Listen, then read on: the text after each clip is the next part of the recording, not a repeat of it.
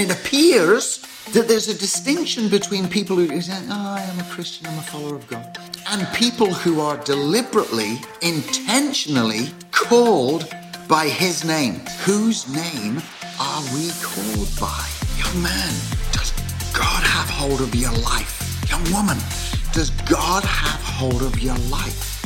I, I want to be helped to decide by the power of God not to be ordinary.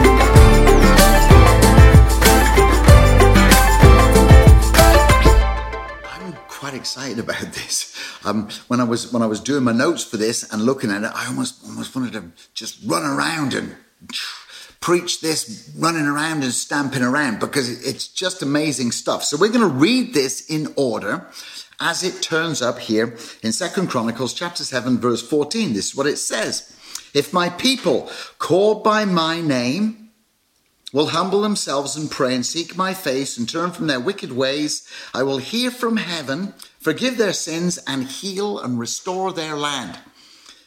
Now, I just want to look at the first part of this, right at the beginning um, of, of the order of what it says here. It says, if, and we talked about that last week, if it appears that we have a choice whether we do this or not. In the, in the sovereignty of God and, and, and in the free will of man, there's this tension, and it appears that here we have a choice.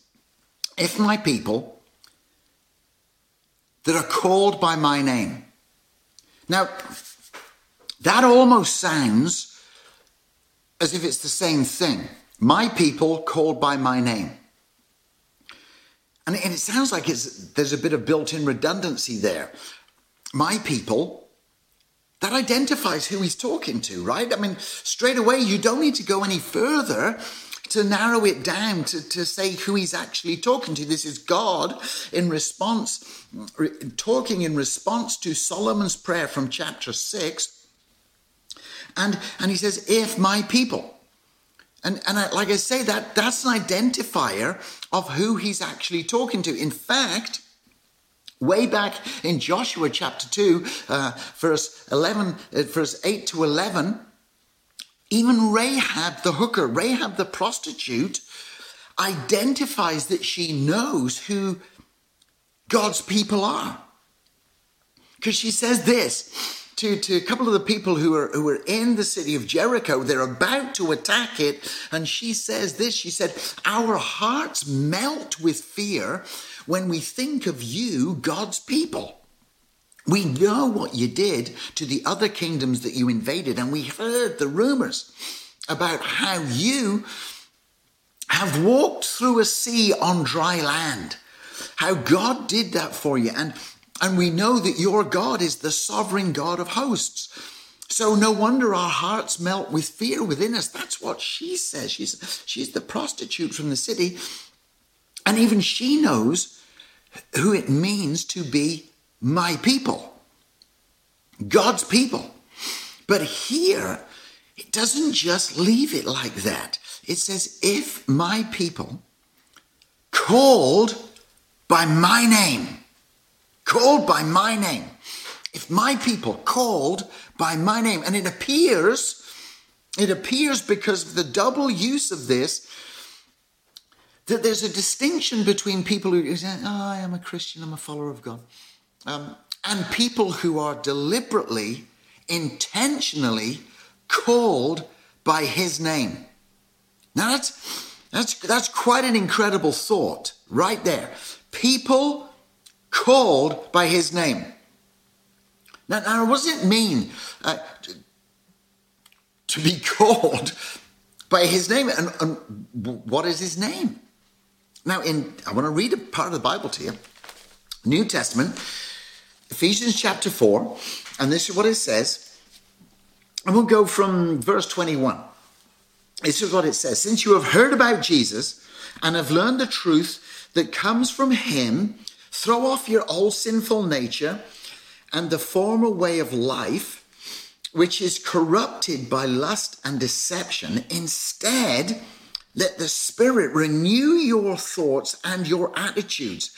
Put on your new nature, created to be like God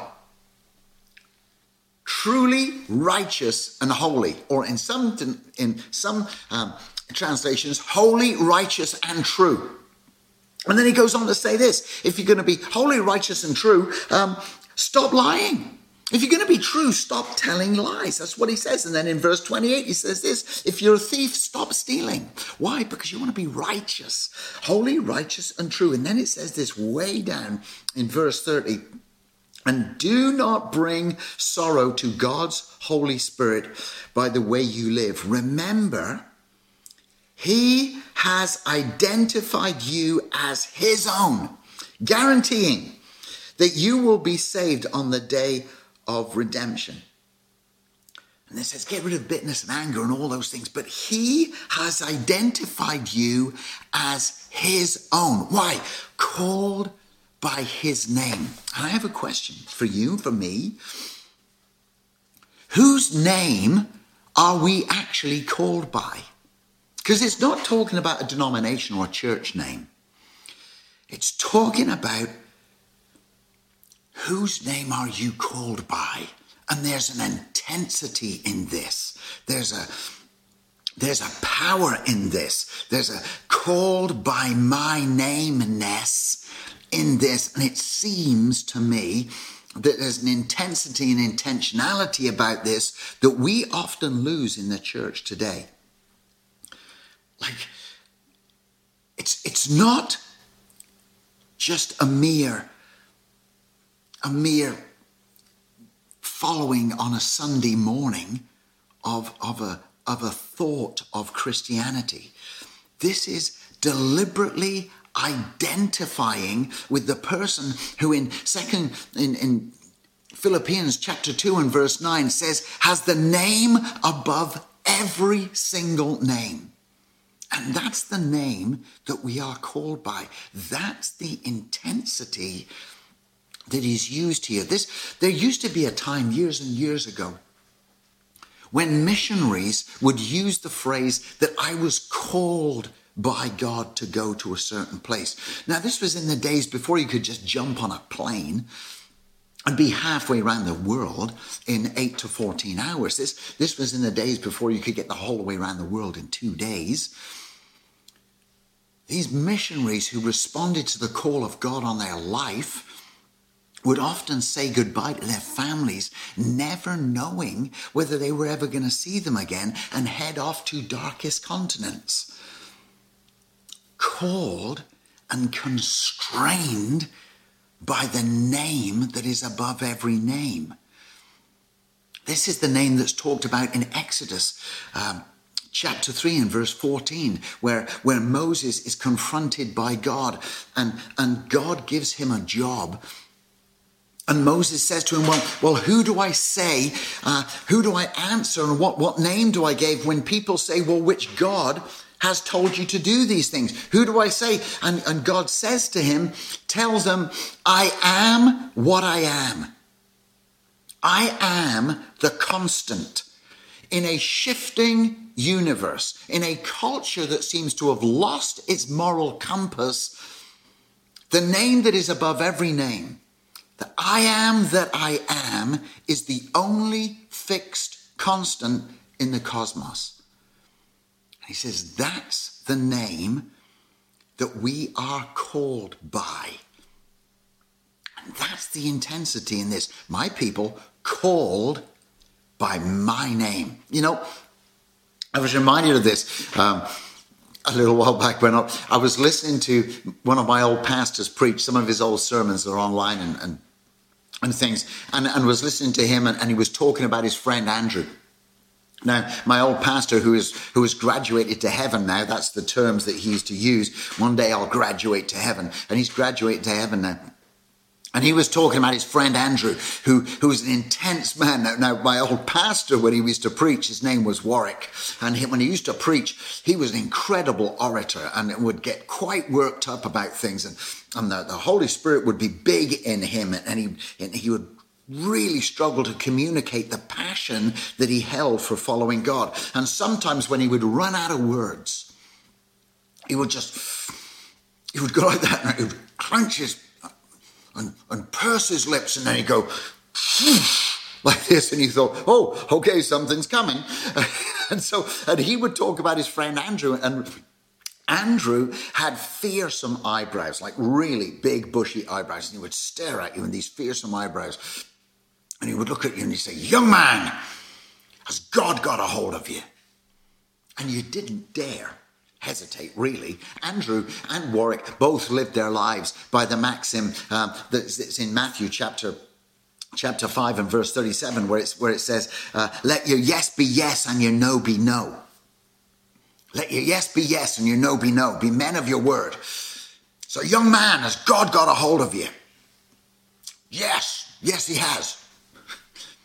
Will you go for him? Will you go where he sends you you should look at those fearsome eyebrows and go, Yes, yes, I'll go. And then he said this to me one day Young man, has God got a hold of your life? Yes, he has. Will you go where he sends you? Yes, I will. And then he said this Will you go? Will you come with us, even if we don't come back? Hmm. Called by his name. Will you come with us, even if we don't come back? what a thought. He said this to me one day. He said, All you need is the Holy Ghost. It's the language he used. The Holy Ghost, your Bible, and a passport. We'll take care of the rest. Do you want to come? We wobbled all the way around Eastern Europe and Russia. In in a, in a, in a Soviet era car, which is bizarre, really, because the Soviet Union at that time was declared as an atheist nation, and but their cars only worked if you prayed and fasted over them. It was just bizarre. So, so we wobbled all around Eastern Europe, preaching in different small little towns and villages. Secret Service people sitting down there, um, no, Secret Service, secret police people sitting down there, writing down what we said and what we sung, but following us around, and great adventure. Why called? By his name. Andrew and, and Warwick used to describe themselves as rabble rousers for the kingdom, which is a great thought, really, isn't it? Rabble rousers for the kingdom, surrounded by angry young men who wanted to see the world changed. Changed by the kingdom of God and the passion that came with being called by the name that is above every name. Philippians chapter 2, verse 9. Given a name that is higher than any other name, and that is the name that we are called by. Not, not called, um, not, not called to some cheap form of Christianity sold in this soft spoken marketplace of religion not, not called to a vague philosophical notion of religiosity, not, not, not called to pseudo spirituality, not, not called to race or nation or culture, but called by a name that is above every name, called by his name. My people called by my name, ready and, and willing to surrender your comfort zone to follow being called by his name, the I am, the unmovable, the, the constant. My name, called by my name. There's, there's an old man in England, was an old man in England. His name was Smith Wigglesworth. And he said this once. he said, I want to help you to decide by the power of God to not be ordinary. I want to help you to decide by the power of God to not be ordinary. That's what being called by his name is. Not being ordinary, not being run of the mill, not being like everybody else, but you're called by his name. And I keep saying that over and over again because it's just burning in me being identified with the one who in Revelation 19 and verse 16 is described as wearing a robe in the heavenly realms.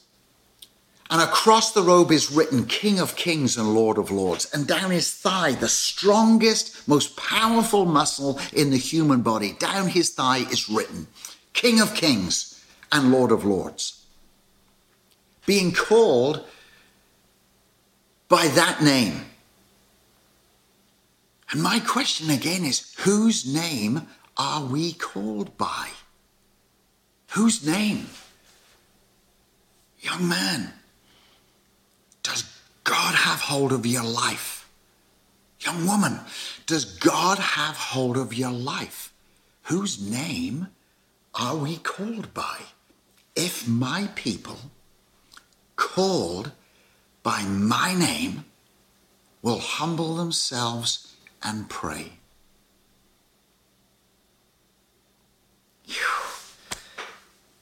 I want to be called by the name that's above every name. I, I want to be helped to decide by the power of God not to be ordinary. What an incredible thought helped by the power of God not to be ordinary. Whose name are we called by today? It's not a denomination. It's not a church affiliation. It's not a membership.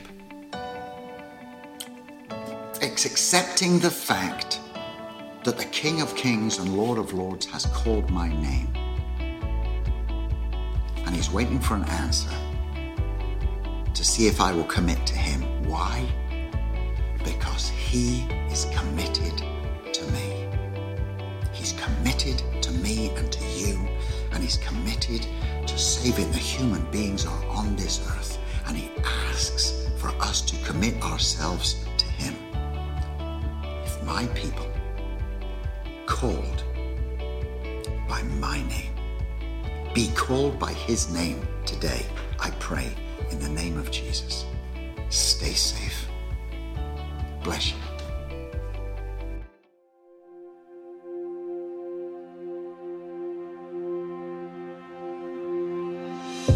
In the midst of uncertainty, our faith can struggle. Our walk becomes labored, our heart heavy. There's something about the unknown which seems to weaken us. It drains our patience and blurs our focus. Yet, in the middle of everything, stands a faithful God. A God who's not swayed by the struggle, who isn't moved by the winds of chaos. A God who remains faithful even when our faith is fragile. It seems more difficult than ever to not worry about tomorrow. Yet that's exactly what God has asked us to do. For when we cast our burdens on Him, the troubles of the moment begin to fade. When we trust the plans He has for us, our fear begins to subside. When we fix our eyes on Jesus, the author and perfecter of our faith, our focus becomes consumed by clarity. Yes, we are in the midst of uncertainty, but we can be certain of one thing God is faithful. And that is more than enough for tomorrow.